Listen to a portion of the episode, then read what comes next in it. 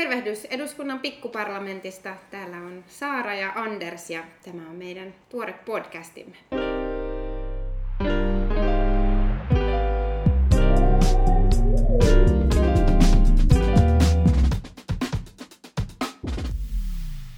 Aloitetaan sitten ensimmäisestä pykälästä. Meillä on tässä ensimmäisen jakson vieraana Helsingin yliopiston ympäristöekonomian professori, Suomen ilmastopaneelin puheenjohtaja Markku Ollikainen ja pohdimme kestävää kasvua. Eli sitä, onko talouskasvu ja maapallon rajalliset resurssit mahdollisia sovittaa yhteen. Tervetuloa Markku. Ai, kiitoksia. Tervetuloa ja kiitos kun pääsit juttelemaan meidän kanssamme. Ensi viikolla on jännittävä viikko. Maanantaina julkaistaan hallitusten välinen ilmastopaneeli IPCCn tuore raportti, joka liittyy ilmastonmuutokseen ja tähän puolentoista asteen lämpenemistavoitteeseen. Tämä vertailu on tehty esiteolliseen aikaan, mutta ilmeisesti raportissa käydään läpi vaihtoehtoisia näkemyksiä kahden asteen lämpenemisestä ja sitten arvioidaan vähän myös keinoja, mitä meillä olisi käytössämme lämpenemisen hillitsemiseksi. Markku, mitähän uutisia maanantaina raportista kuullaan? No kyllä me varmaan ne pääuutiset on niin yleisessä mielessä jo kuultu. Eli tota, globaalia päästöjä täytyy rajoittaa huisin paljon nopeammin kuin mitä on tähän saakka ajateltu. Että että nythän päästöjen pitäisi olla nolla jo 2050, kun aikaisemmin ajateltiin, että meillä on sentään niin kuin jokunen vuosikymmen vielä päällä ajaa niitä viimeisiä fossiilisia ja prosessiperäisiä päästöjä alas. Et se on nyt varmaan se pääuutinen, että mitä muuta siellä sitten tulee, niin se onkin sitten jännä nähdä. Et ainakin mä tiedän, että siellä on keskustelussa tämä ihmisten valintojen vaikutus ilmastopolitiikkaan, eli mitä kulutuksen puolelle pitäisi tapahtua, mitä kaiken naisissa niin kuin valinnoissa koskien liikennettä, ruokaa ja muuta olisi mahdollista tehdä niin kuin ilmastonmuutoksen tai ilma, ilma, lämpötilan nousun niin kuin hillitsemiseksi. Ne on, niin kuin, ne, ne on niin kuin kiinnostavia. Nähän niistä mulla on aika semmoinen vielä, mitä mä oon siis ennakkotietoja kuullut, niin aika vielä tämmöinen ylimalkainen kuva. Mutta tämmöistä sieltä tulee. Se tarkoittaa niin kuin sitä, että käytännössä on, liikataan vahvemmin toisiinsa nämä ilmastonmuutos ja kestävän kehityksen teemat. Mutta sitten, sitten tota, mut ne on aina niin kuin kovan väännön alaisia, tämmöiset raportit. Et siellä on tiederaportti, mutta sitten siellä on niin kuin valtioiden pyrkimyksiä. Ja nyt niissä suosituksissa sitten käännet, väännetään, käytännössä siellä väännetään kättä, että mitä sinne kirjoitetaan. Ja se on se, mikä, mikä on sitten niin kuin sivusta seuranneille se viime, viime hetken niin kuin uusin tieto, ja sitä mä en pysty ennakoimaan niin kuin ollenkaan. Mutta tästä tieteen viesti sieltä ei kyllä katso tietenkään mihinkään. Niinhän se menee, että mitä pidemmälle me mennään, niin sitä vaikeammaksi me tehdään asia itsellemme, että sitä, sitä jyrkempi lasku pitäisi saada aikaiseksi. Joo, niin, näin, näin se just käy. No onko sun luottamus siihen, että tämä on niin neutraali paperi, eh, joka ei ole liiaksi politisoitunut, ja mitä sä luulet, että, että Suomen toimet ja meidän linjaukset nyt asettuu, tai minkälaisen valoon ne asettuu tätä, no, tätä vasten? Mm, niin, no siis, siis se, se, se tieteellinen analyysi ei siitä kato mihinkään, mutta että kyllä muutenkin kuin näitä, itse olen ollut siinä IBES-raportin kirjoittamisessa, että totta kai ihmisillä on mielipiteitä ja siellä on semmoista niin kuin vääntöä enemmän sinne, toinen korostaa sitä, toinen korostaa tätä, että, että, että sen verran raadollisia ne on kaikki, vaikka kuinka tulisi IPC siltä. Että, mutta en mä usko, että se tiedeviesti siitä niin kuin, mihinkään katoaa. Mitä sä luulet Suomen tavoitteista tai meidän linjauksista? Asettuuko ne uuteen valon nyt no, tämän raportin myötä? No jos mä ajattelin, että me paneelissa tehtiin, niin tota, me on oikeastaan niin kuin tavallaan ennakoitu se ydin sieltä. Eli, eli siis, jos me katsotaan, mikä Suomen pitkäaikavälin päästövähennystavoitteiden pitäisi olla, niin 1,5 asteen tavoitteen mukaiset päästövähennykset. Mä oon, niin kuin, mä oon hahmotettu ne ja tota, niiden pitäisi olla todella vahvat, että meidän pitää päästä negatiivisille päästöille jo siellä 30-luvun alkupuolen jälkeen, mikä tarkoittaa sitä, että niitä fossiilisia päästöjä on täytynyt vähentää niin paljon, niin kuin hyvin paljon suhteessa meidän nieluun, niin että me ollaan nielun kautta negatiivisilla päästöillä. Ja silloin se kyllä tarkoittaa, että 20, 2030 niin ei meillä nyt enää saa olla kuin joku 15 miljoonaa tonnia päästöjä jäljellä, me päästään sitten sinne negatiivisiin päästöihin. Et se vauhti on niin kuin pelottavan kova. Mutta se mikä tässä on niin kuin, niin, niin kuin hyvä puoli on se, että, että meidän tämä energiasektori ja energia, energiatuottajatkin itse asiassa on niin kuin aika lailla orientoituneet tähän. Niin mä en pidä mitenkään mahdottomana sitä, että sähkön ja sähkö, yhdistetty sähkö- ja lämmön tuotanto niin kuin suoriutuu kivihiilestä irti, niin kuin, sanotaanko nyt sinne 20-30-luvulle tultaessa. Eli siellä tapahtuu jotain niin kuin, se, semmoista, johon, johon ehkä voitaisiin niin kuin, luottaa. Liikenteen putsaaminen on vähän työllä. Ja siinähän meidän tavoitteet ei ole ihan yhtä kunnianhimoiset kuin mitä niiden pitäisi olla, koska liikente on ikään kuin tavoitteellisesti päästötön 2045. Mun silmissä pitäisi kyllä olla huomattavasti aikaisemmin. Kunnianhimon tasoa tarvitaan lisää ja Suomen mukama kunnianhimoiset tavoitteet alkaa olla jo sitten myöhässä. Niin, niin parempaan, parempaan meidän pitäisi pystyä. Että tämä, on, tämä on kuitenkin ristiriitasta. Niin kuin Euroopan mitassahan meillä ei ole mikään huono maa. Hmm. Että, että, mutta sitten jos me katsotaan, että mitä meidän pitäisi tehdä, niin kyllä meidän pitää itseltämme pystyä saamaan enemmän irti. Mutta että emme ole toivotonkaan maa. Kyllä me kuulutaan sinne niin kuin Euroopan tasolla sinne niin kuin seitsemään edistyksell- ilmastollisesti edistyksellisimmän maan joukkoon. Mutta esimerkiksi ollaan nyt Ruotsin jäljessä selvästi, niin kuin sitten taas siinä määrätietoisuudessa ja siinä kunnianhimossa, mikä niillä on. Joo, on tässä oleellista, että, että EU täyttää velvoitteensa ja tietenkin tällaisessa kysymyksessä aina voi ehkä olla iloinen, että, että EU on olemassa, koska ilman sitä, niin, mm. niin jos me oltaisiin vain kaikki yksittäisiä maita, jotka osa optimoi, niin, niin, niin toivon voisi kyllä ehkä heittää.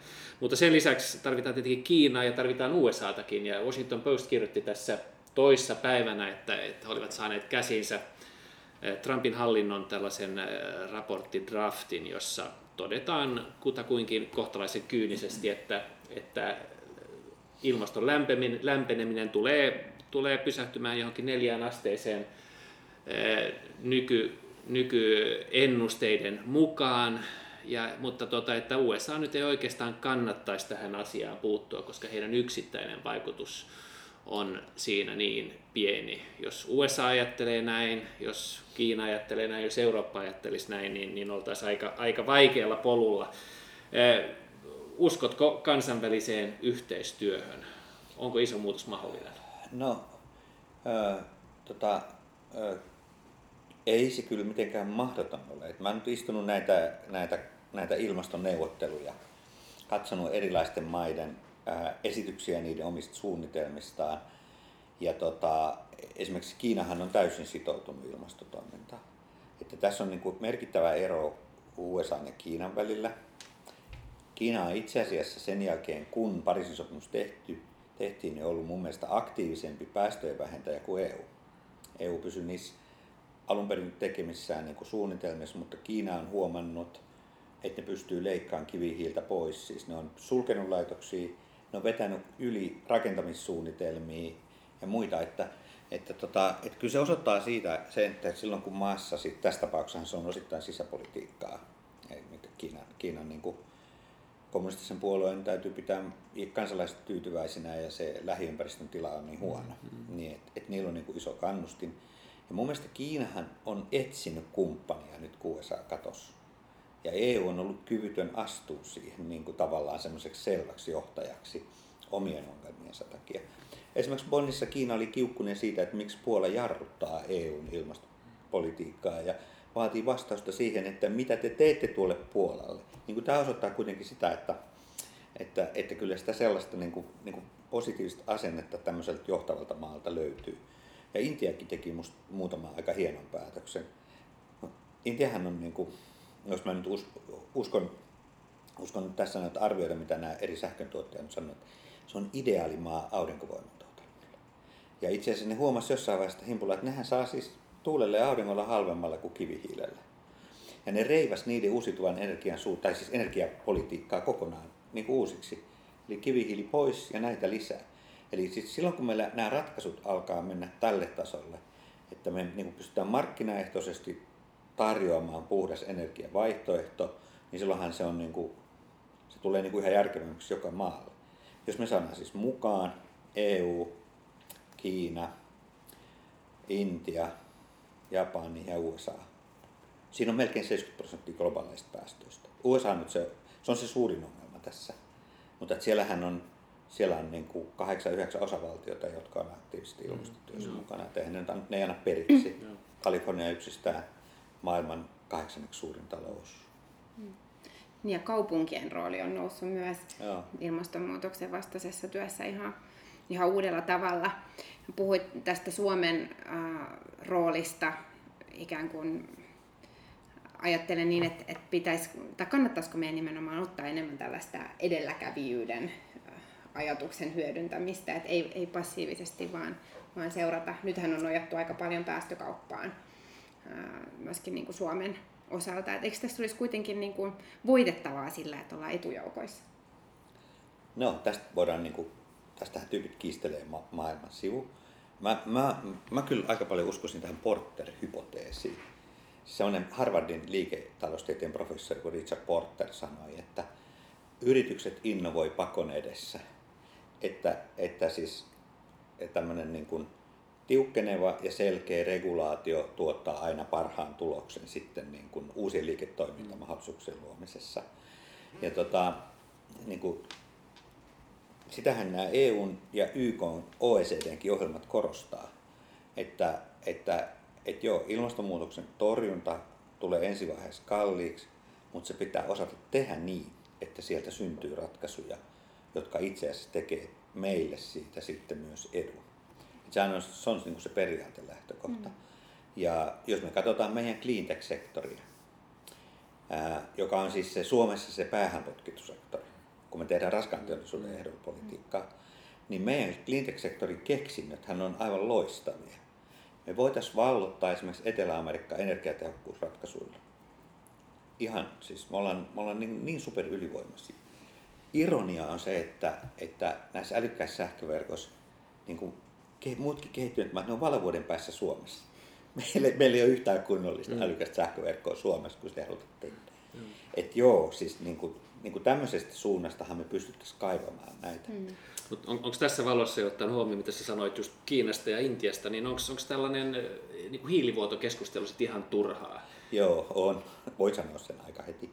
OECD on tutkinut tätä, EU on tutkinut tätä niin monen kertaan niin kuin tämän, näiden hiilipäästöjen osalta, että siirtymää ei ole tapahtunut. Siis tilastoista merkittävästi ei voida näyttää, että siirtymää ei olisi tapahtunut. Me tehtiin suomalaisten päästökaupassa olevien yritysten keskuudessa tämmöinen suhdannebarometri-kysely, se on julkaistu ihan tieteellisessä lehdissä, niin, tota, niin just siitä, että miten ne kokee, joko omassa yrityksessä tai siis lähipiiriyrityksissä. Kukaan ei sanonut, että hiilivuoto olisi ongelma. Et nyt tässä metsien tapauksessahan sitä on nostettu esiin, että jos EU nyt laittaa niin kuin tämän metsänielu referenssitasot maille ja, ja tämä on, tulee tämä maankäyttösektorin päätös, että nyt sitten metsien hakkuut vuotaa tuonne ulos. Mutta se perustuu, ne laskelmat, mitä Suomessa on esitetty, niin ne perustuu virheelliseen tulkintaan siitä, että mitä se, mitä se, tota, se maankäyttösektori tai se LULUCF-päätös tarkoittaa. Eli tota, sieltä ei tule siis hakkuille tämmöistä ylärajaa.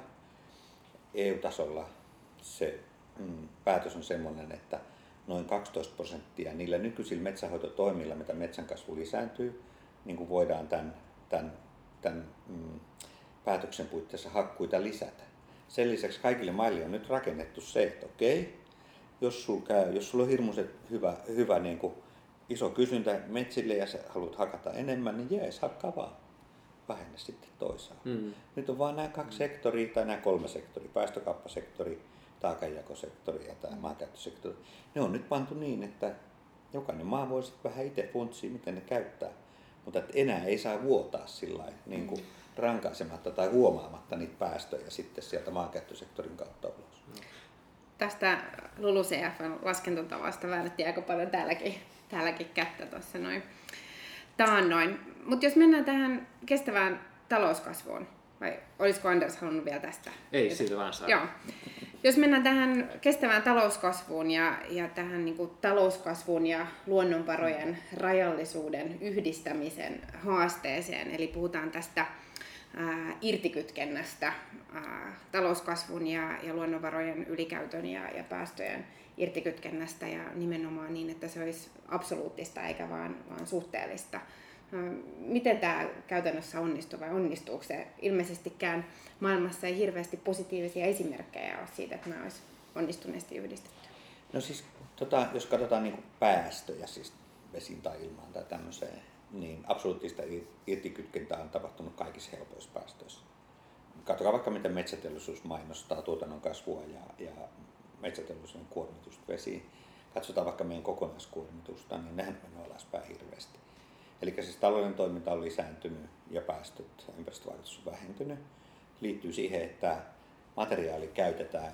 Ensivaiheessahan metsäteollisuus käytti sen puuaineksen niin paljon tarkemmin. Ne sai enemmän hyödykkeitä mm. ja niistä tuli vähemmän päästöjä. Ja sitten toisessa vaiheessa niin puhdistus on sitten täydentänyt sitä. Sitten jos mä katson ilmapäästöjä, niin, niin itse asiassa nämä tämmöiset perusjutut, niin kuin rikkidioksidi, typeoksidit. Näille edelleen pätee ihan sama juttu. Niin Suomessa kuin EU-tasolla niin niiden päästöt on vähentynyt samalla kuin BKT on kasvanut. Eli me on onnistuttu tämmöisissä, miten sanoisi, helpoissa, hmm. helpoissa jutuissa. Mutta sitten nämä isot, nämä, nämä niin vakavammat asiat liittyy nyt vaikkapa sitten tota, just CO2 ja hiilidioksidi tai hiilidioksidiekvivalentteihin ja sitten esimerkiksi uusituviin luonnonvaroihin, vaikka kalakantoihin. Näistä kalakannoista hirveän suuri osa on vaarantunut, nämä niin kuin valtameren tason kalakannoista. Ja sitten tosiaan CO2 on nyt semmoinen, että globaalitasollahan päästöt lievästi kasvaa, tai me on saavutettu se, se huippu. Kaikki vähän nyt riippuu, että kuinka tarkkaan se laskenta on. Mutta viimeisen neljän vuoden aikana niin joko kasvu on tapahtunut aavistuksen verran tai ei yhtään. Mutta sitten jos mä katson EUta, niin täällähän nyt tilanne on toinen. Et nyt EUssa kasvihuonekaasupäästöt on vähentyneet vuoteen 2020 mennessä vähintään se 20 prosenttia, mikä on luvattu. Eli siinä on nyt tapahtumassa tämä, mitä nyt sitten kutsumme absoluuttiseksi irtikytkennäksi, eli niin kuin tavallaan tuotanto tai BKT niin sanotusti kasvaa ja päästöt vähenee. Mutta sitten se vaatii vaan nyt kyllä aika kovaa ponnistusta, että sitä, sitä tietä jatketaan. Ei, kyllä meillä kyllä meillä on niin mahdollisuuksia, että nämä päästöt voi osoittautua pitkällä aikavälillä helpommiksi, kun nämä niin kuin rajallisen kasvun tarjoavat uusiutuvat luonnonvarat. Sen se voi haaste saattaa olla hirveästi. No jos sitten globaalisti niin kuin tavoite on myöskin no, nostaa muutama miljardi ihmistä köyhyydestä mm. ja, ja jos ajattelee, että, että päästöt kuitenkin aika pitkälti on kiinni no. siihen, että miten paljon resursseja käytetään, niin, niin onko mahdollista jatkaa tällaista elämää, kun me jatketaan täällä ja, ja, ja saavuttaa nämä tavoitteet. Ei tällä teknologialla. Et se, on, se on kyllä just näin, että, että tota, jos meillä on annettu teknologiaa ja sitten meidän väestömäärä kasvaa ja me pidetään joku, joku annettu kulutustaso yllä, niin silloin, silloin niin kuin väistämättä päästöt kasvaa ja luonnonvarojen käyttö kasvaa. Ja me tarvitaan kyllä sitten tuo teknologian muutos. Me, me, mehän taistellaan nyt kahdessa asiassa. Että väestö kasvaa kovaa kyytiä ja meidän pitäisi saada niin parannusta meidän tuotantotapoihin. Se on kova homma vakioselkiväestöllä. Mutta se, että se kasvaa näin rajusti, mm. niin se on, niin kuin, se on tuplahaaste. Ja, tota, ja sitten teknologia tässä nyt sit tarkoittaisi paitsi teknisiä ratkaisuja, niin, niin kuin niitä tapoja, millä me toimitaan systeemisesti ja kaikkea muuta. Nyt mun mielestä, silloin kun mä itse opiskelin, niin sitten mulle, niin kuin, sit kun ne näki, että tämä on tämmöinen ympäristöhörhö, tai en mä nyt oikeasti ole ihan ympäristöhörhö, mutta mutta kun mä, mä vakavasti mietin, että mistä mä teen mun gradun, sitten mä tiesin, että on yksi asia, jota mä jaksan tehdä läpi elämäni, ja se liittyy tänne luontoon. Ja, sitä kautta mä oon niin hakeutunut tavallaan tänne talouden ja ympäristön tarkasteluun, kun sitten taas näistä yhteiskuntatieteistä taloustiede oli silloin ylivoimaisesti kehittyneen näissä asioissa. Niin silloin mulle suositeltiin, että okei, jos nuo asiat on sulle tärkeitä, niin, tota, niin ala lukee populaatioteoria että väestönkasvu tuhoaa tämän maan. Sitten se katosi kokonaan kuvasta pois, mutta nyt, nythän se on tullut takaisin. Nyt biologi puhuu koko ajan tästä väestönkasvusta. Ne on huolissaan monimuotoisuudesta ennen muuta, mutta sitten toki tietenkin myös ruoan riittävyydestä. Ja se on nyt varmaan semmoinen teema, että, että sen kanssa, sitä jo, sit tulee iso tämmöinen tutkimus, tutkimus ja niin politiikan kysymys kaikissa Nyt meillä on täällä dramatiikkaa ihan paikan päälläkin, että tuomiopäivä pikkuhiljaa koittaa. Tuomiopäivä tuli. Kyllä, nyt, nyt tuli tuomiopäivä. No mutta mikrofonin valo edelleen palaa, että ehkä me tota, niin, niin saadaan vedettyä tämä loppuun, nimittäin meillä alkaa, meillä alkaa olla tämä, tämä ajankäyttö nyt myöskin rajallinen resurssi, mikä tässä on, on päättymässä. Mites Markku, olisiko sulla jotain terveisiä puolueille, jotka valmistautuu tulevaan kauteen? No joo, siis ilmastopolitiikka esimerkiksi asettuu nyt ihan uuteen asentoon monen asian takia. Yksi on se, että ensi vuonna päätetään Suomen ää, tämä metsä, metsänielun referenssitaso ja tulevan hallituksen iso haaste on miettiä, miten luodaan Suomeen ilmastollisesti kestävä politiikka maankäyttösektorille. Ja se tarkoittaa siis metsätaloutta, maatalouden maaperäpäästöjä ja esimerkiksi pellonraivausta ja vastaavia asioita. Ne on semmoisia, meillä ei ole takana juuri edes niin kuin, ainakaan siis hallinnon tasolla tutkimusta eikä valmistelua. Eli se tulee niin kuin teemana isoksi, isoksi tekijäksi. No sitten on se toinen kysymys, että tota, jos me otetaan tämä 1.5 vakavasti ja katsotaan, mitä tässä tämän syksyn aikanahan alkoi Suomen pitkän aikavälin ilmastosuunnitelman valmistelu, että kuinka paljon meidän tulee tarkentaa tätä meidän niin kuin energia- ja ilmastostrategian kaltaisia asiakirjoja, koska sinne bio, esimerkiksi niin kuin bioenergian ja biopolttoaineiden käytölle tulee nyt selkeimmät rajat tämän maankäyttösektoripolitiikan takia. Liikenneratkaisut täytyy tulla sieltä sähköisen ja muun vastaavien käyttövoimien takia. Ja sitten, sitten tavallaan tuo energiatuotanto, siis Pohjoismainen energiamarkkina ja energiatuotanto asettuu uuteen asentoon. Osittain näiden meidän omien päätösten takia, osittain sen takia, että tuulivoimaa tulee tuonne markkinoille tosi rajusti ja esimerkiksi Norja alkaa myymään sähköä, sähköä se rakentaa kaapeleita Englantiin. Norjalainen vesivoima on menettänyt miljardeja tuottoja ja pohjoismainen sähkömarkkina saattaa muuttua aika lailla. Ja kaikki näitä pitäisi pystyä nyt ennako, yhtä aikaa kiristämään meidän tavoitteita ja ennakoimaan sitä, että mitä tässä niin kuin isossa kentässä tapahtuu suuri muutos. Siinä onkin mun mielestä miettimistä. Joo, musta tuntuu, että me ehkä nyt saatu ihan, ihan sellaista lyhyttä bullet listia. Tästä pitää ehkä vielä vähän niin kuin ajatuksia jalostaa eteenpäin, mutta mä ymmärsin, että... Mutta terveiset oli selkeät. Mutta terveiset oli selvät ja, ja tulkitsen myöskin niin, että, että ehkä sitten ambitiotasoa pitää, pitää vähän nostaa ja, ja uskaltaa tarttua vähän vaikeisimpiinkin kotimaisiin kysymyksiin. Ja niin. ehkä palata joihinkin keskusteluihin, joita tälläkin kaudella on jo niin mä luulen, mä luulen, että osa, osa keskusteluista joudutaan käymään uudestaan. Iso kiitos Markku Ollikainen, kun tulit meidän ensimmäiseksi asiantuntijavieraksi. Kiitoksia. Kiitos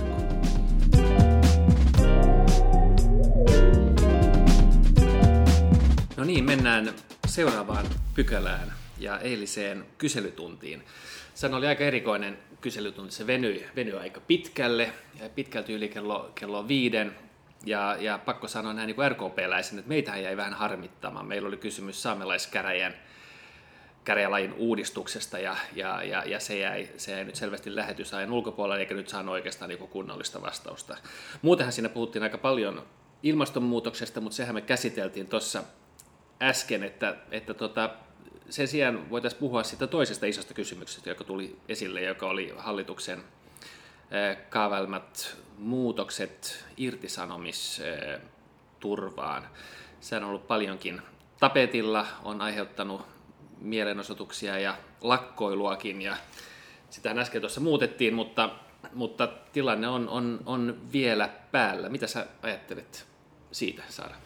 Joo, itse asiassa äh, oli ilahduttavaa, että kyselytunnilla käytettiin aika paljon aikaa ilmastonmuutoksen äh, käsittelyyn. En itse ollut tällä kertaa paikalla, vaan olin sairaan lapsen kanssa kotona poikkeuksellisesti, mutta äh, arvata saattoi, että tämä irtisanomissuojaan liittyvä kysymys siellä nousee ja olikin noussut sitten loppuvaiheessa tämän hetken äh, kuuma peruna. Tässä asiassa Äh, häiritsee ehkä tämä dramatisointi, mitä sen ympärillä käydään. Siis ää, sekä retorisella tasolla, että puhutaan pärstäkerroin mm. laista esimerkiksi, mm. ää, mistä siis ei ole kysymys.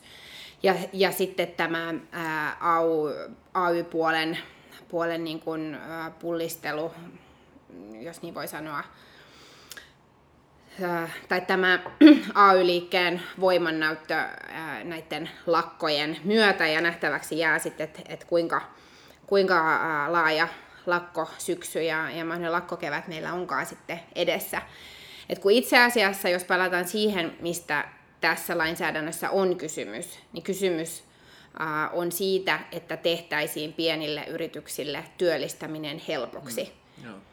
joo, jos joku mut herättäisi keskellä yötä ja kysyisi, että, että, että onko, onko niin pienten yritysten työllistäminen, onko kynnys liian korkea, pitäisikö sille tehdä jotain, pitäisikö kenties niin irtisanomista helpottaa, niin kyllä mä vastaisin siihen kyllä. Nyt tietenkin meille kohta tulee esitys ja siihen liittyy kauheasti näitä asiantuntijalausuntoja, jotka pitää käydä läpi ja eihän, eihän asia niin kuin ihan tietenkään niin helppo ole, mutta tota, itse itse olen toiminut yrittäjänä, ja vaikka mä nyt on ollut sellaisella alalla, että työvoimapulasta pikemminkin puhutaan kuin, kuin siitä, että olisi niin vaikea irtisanoa ihmisiä, niin, niin kyllä mä ihan tunnistan tämän ongelman ja, ja, ja on, on sitä mieltä, että, että, että, että tällä olisi niin hyviä vaikutuksia. Nythän tässä on se kiusallinen juttu, että, että asiantuntijathan tuntuvat olevan vähän niin kuin ristiriitaisia tämän suhteen.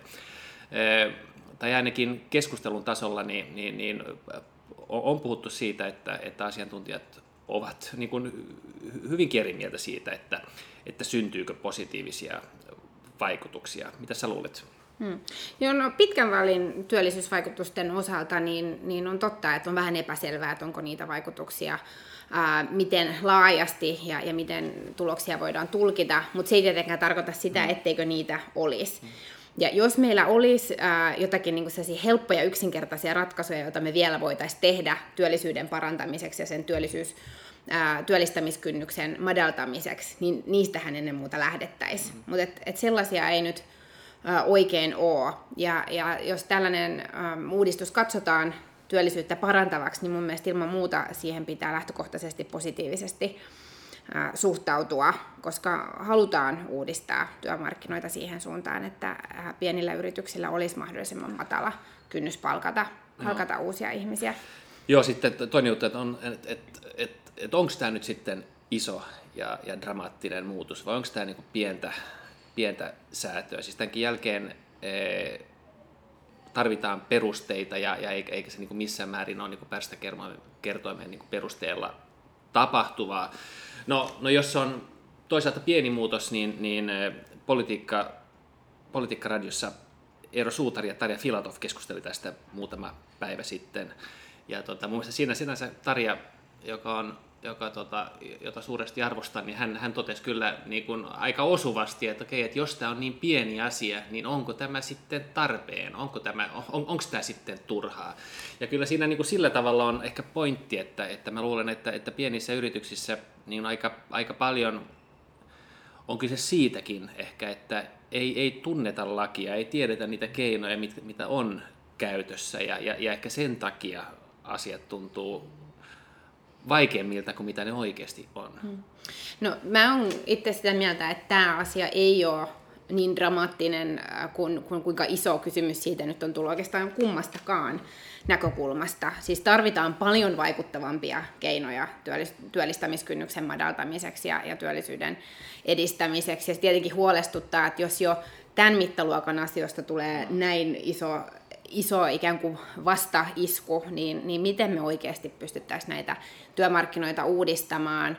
Ja äh, siinä tullaan siihen perustavaan kysymykseen, että äh, mi, millä tavalla me tällaisessa kolmikantaisessa järjestelmässä oikeasti päätöksentekoa mm.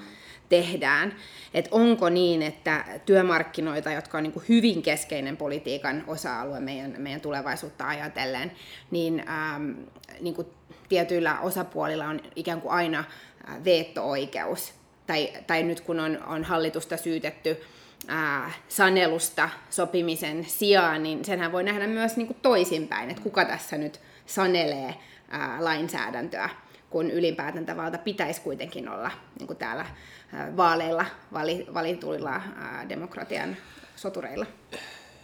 Joo, se asia, joka tässä tulee usein esille, on kikysopimus. On minusta aika monessa asiassa nyt viitattu siihen, että kikyssä sovittiin, joten näin ei, ei voi tehdä, niin kuin ei pelkästään tässä, vaan, vaan monessa muussakin lainsäädäntöhankkeessa. Ja, ja, ja, ja noin ehkä jälkikäteen olisi ehkä syytä pohtia, tai turhaan se on pohtia tietenkin jälkikäteen, mutta kyllä minusta tuntuu, että, että kikyyn laitettiin hirveästi panoksia, se saavutti hyvin vähän, se tarkoitti hyvin vähän niin kuin, niin kuin vaikka vienti aloilla ja, ja, ja pikemminkin niin kuin liittyi kunnallisten, niin kuin kunnalliseen, kunnallisten alojen niin kuin kustannustasoon.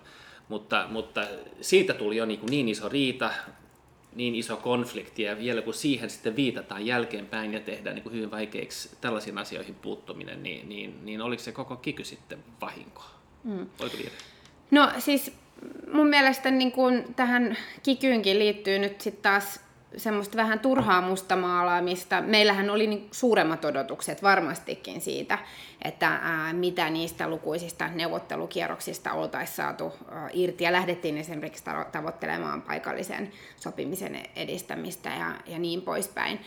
Mutta yhtä kaikki tällainen kiky sieltä nyt sitten saatiin puristettua ulos ja ää, kyllähän niin kuin positiivisia vaikutuksia tuntuu olevan, mitä, mitä Suomessa on, on sen jälkeen tapahtunut, että ei se varmaan niin kuin täysin ansiotonkaan ole. Joo, joo, joo ei positiivisia vaiku- vaikutuksia, jos niin kuin mitataan niin kuin pienellä aikajänteellä, mutta samalla musta tuntuu, että sillähän niin kuin sementoitiin nimenomaan näitä niin kuin haastavia, jäykkiä rakenteita, että itse uskon, että jos sama, se sama, se sama tota, panostus silloin hallituksen alkuvaiheessa, jossa, jolloin kuitenkin niin kuin oli ehkä aika positiivinen drive jollain tasolla menossa. Jos se oltaisiin laitettu eh, vaikka paikalliseen sopimu, sopimisiin ja, ja sitten vielä vanhempainvapaiden uudistamiseen, niin kyllä uskon, että, että sellaisilla oltaisiin saatu paljon kauaskantaisemmat mm. ja, ja, ja, ja, ja, ja niin kuin pitkäjänteisemmät vaikutukset työllisyyteen. Et nyt se, niin kuin sitä kikystä on tullut jonkinlainen niin kuin riippakivi, joka sitten estää, estää muut eh, etenemiset. Niin no se ainakin niin nosti esiin hyvin selkeästi se, sen, että kuinka vaikeaa työmarkkinoiden uudistaminen mm. tällä tavalla kolmikantaisesti sopima, sopimalla on. Joo, joo. Jo kun näistä tutkimuksista puhutaan, niin, niin, niin, niin yksi näkökulmahan on se, että, että lisääkö tämä työllistymistä. No tutkimukset on tässä nyt vähän ristiriitaisia. Mä juttelin kollegasi Juhana Vartiaisen kanssa tuossa lounaspöydällä jokunen päivä sitten, ja hän toi esille sen, että että kyllä joo, e, työllisyyttä ei välttämättä kauhean konkreettisesti lisätä, mutta lisätään, vähennetään työllistämiskynnystä, joka voi olla hyvinkin hyvä asia e, just niin kuin kynnyksellä oleville, niin kuin heikommassa asemassa oleville, jonka, jonka, jonka työllistyminen muutenkin on vaikeaa. Että niiden tilannetta tämä saattaa helpottaa. Sitten arvioidaan kaiketi taas nyt, puhun, puhun nyt sen pohjalta, mitä Juhanan kanssa juttelin, että, että tämä lisää tuottavuutta. Ja itse nyt ajattelisin, että jos se lisää tuottavuutta, niin silloinhan se lisää yritysten kannattavuutta ja, ja sillä tavalla e, insentivoi työllistämiseen. Et sen kautta kuvittelisin, kuvittelisin, että sillä olisi niin kuin, paljonkin dynaamisia vaikutuksia. Niin ilmeisesti erityisesti silloin, kun ollaan noususuhdanteessa, niin kuin nyt vähän tunnuttaisiin olevan, jolloin voitaisiin helpottaa nimenomaan niiden työllistymistä, joille se on vaikeampaa ikään kuin polkua päästä, päästä mukaan siihen ää, työelämään ja saada työpaikka nimenomaan tämän tuottavuuden parantumisen kautta. Ja kyllähän vastaavia muutoksia on tehty monissa, monissa maissa ja OECD-maissakin, että sinällään kokemuspohjaa tai, tai semmoista peilailupintaa voi hakea myös ulkomailta. Mutta kyllä mä edelleen äh, olen niin ennen kaikkea huolissaan siitä, että kun tämä nyt ei ole mikään niin kuin valtava mullistus meidän työmarkkinoilla, niin millä ihmeellä me saadaan niin kuin aidosti työmarkkinoita sit uudistettua? Joo, joo haastavaltahan se näyttää. Sitä olen pohtinut tähän asiaan liittyen, että, että kansainvälisessä vertailussa meillä on, meillä on tosi hyvä irti, irti, irtisanomissuoja yksilön tasolla, mutta, mutta niin kuin kollektiivin tasolla heikko että, että nyt jos, jos irtisanomissuojaa heikennetään nyt pienissä yrityksissä, niin pitäisikö nyt sitten kompensoida niin, että, että katsotaan myöskin isoja yrityksiä, niitä, joilla on vaikka 50 tai 100 tai enemmän työntekijää, jos siinä sitten taas tehtäisiin tiukennuksia. Silloin olisi vähän niin kuin give and take, annettaisiin jotain saman aikaan, kun, kun nyt ehkä ammattiyhdistysliiken näkökulmasta otetaan jotain pois. Mm, no ihan kiinnostava ajatus. Siis sinällään tämä rajaus ö, olisi sitten 20 hengen yritykseen niin kuin alun perin tai sitten nyt tässä kompromissiesityksessä, jossa hallitus siis tuli jo vastaan, mm. ää, mutta, mutta sekään ei sitten kelvannut, niin kymmenen hengen ää, yrityksille, niin joka tapauksessa tällainen niin kuin henkilömäärään perustava raja, niin sehän on niin kuin hyvin keinotekoinen. Onhan se. Onhan se on niin kuin joka tapauksessa se on ää, keinotekoinen rajaus ja, ja ikään kuin yritykset on sitten erilaisen tulkinnan alla siitä koosta riippuen. Et selkeintähän olisi tietenkin se, että ää, ylipäätänsä irtisanomissuojaa heikennettäisiin tai, tai muutettaisiin tämän esityksen mukaisesti riippumatta siitä, että minkä kokoinen yritys on kyseessä, mutta siihen nyt varmastikaan ei valmiuksia ole. No. Mutta tämä on minusta taas ehkä esimerkki siitä, että, että, että kun tekee lainsäädäntöä, niin, niin, niin jos tar- tarkastelee yksilöä, niin voi tulla toiseen lopputulokseen kuin jos tarkastelee kollektiivia. Että tämähän, tämä on lainsäädäntö, joka voi selkeästi olla yksilön kannalta ongelmallinen, mutta jos uskoo sen, sen niin kuin positiivisia vaikutuksien työllisyyden ja vaikka tuottavuuden näkökulmasta, niin silloin, silloinhan silloin niin kuin kollektiivin kannalta hyviä vaikutuksia. Ja sitten tämä on tasapainoilla nyt näiden asioiden välillä. Mutta onhan se yksilön kannalta positiivista myös, myös sen puolesta, joka sen uuden työpaikan joo, saa. Joo, joo, se on joidenkin yksilöiden kannalta hyvä, mutta joidenkin kannalta saattaa olla, saattaa olla, saattaa olla ongelma. No mitä luulet, meneekö tämä eteenpäin? Pysyykö hallitus kannassaan vai, vai ottaako ammattiyhdistysliike tästä nyt sitten sellaisen niskaotteen, että Hmm. No todellakin toivon nyt ainakin niin, että hallitus pysyisi tässä omassa näkemyksessään ja, ja päätäntävalta olisi, olisi täällä poliittisesti valituilla puolella. Et lakko-oikeus tietenkin on, on olemassa ja, ja oman mielipiteensä saa kertoa, mutta jotenkin tuntuu, että lait pitäisi säätää siellä, missä lait lain mukaan säädetään. Hyvä. Entä onko tytär jo kunnossa?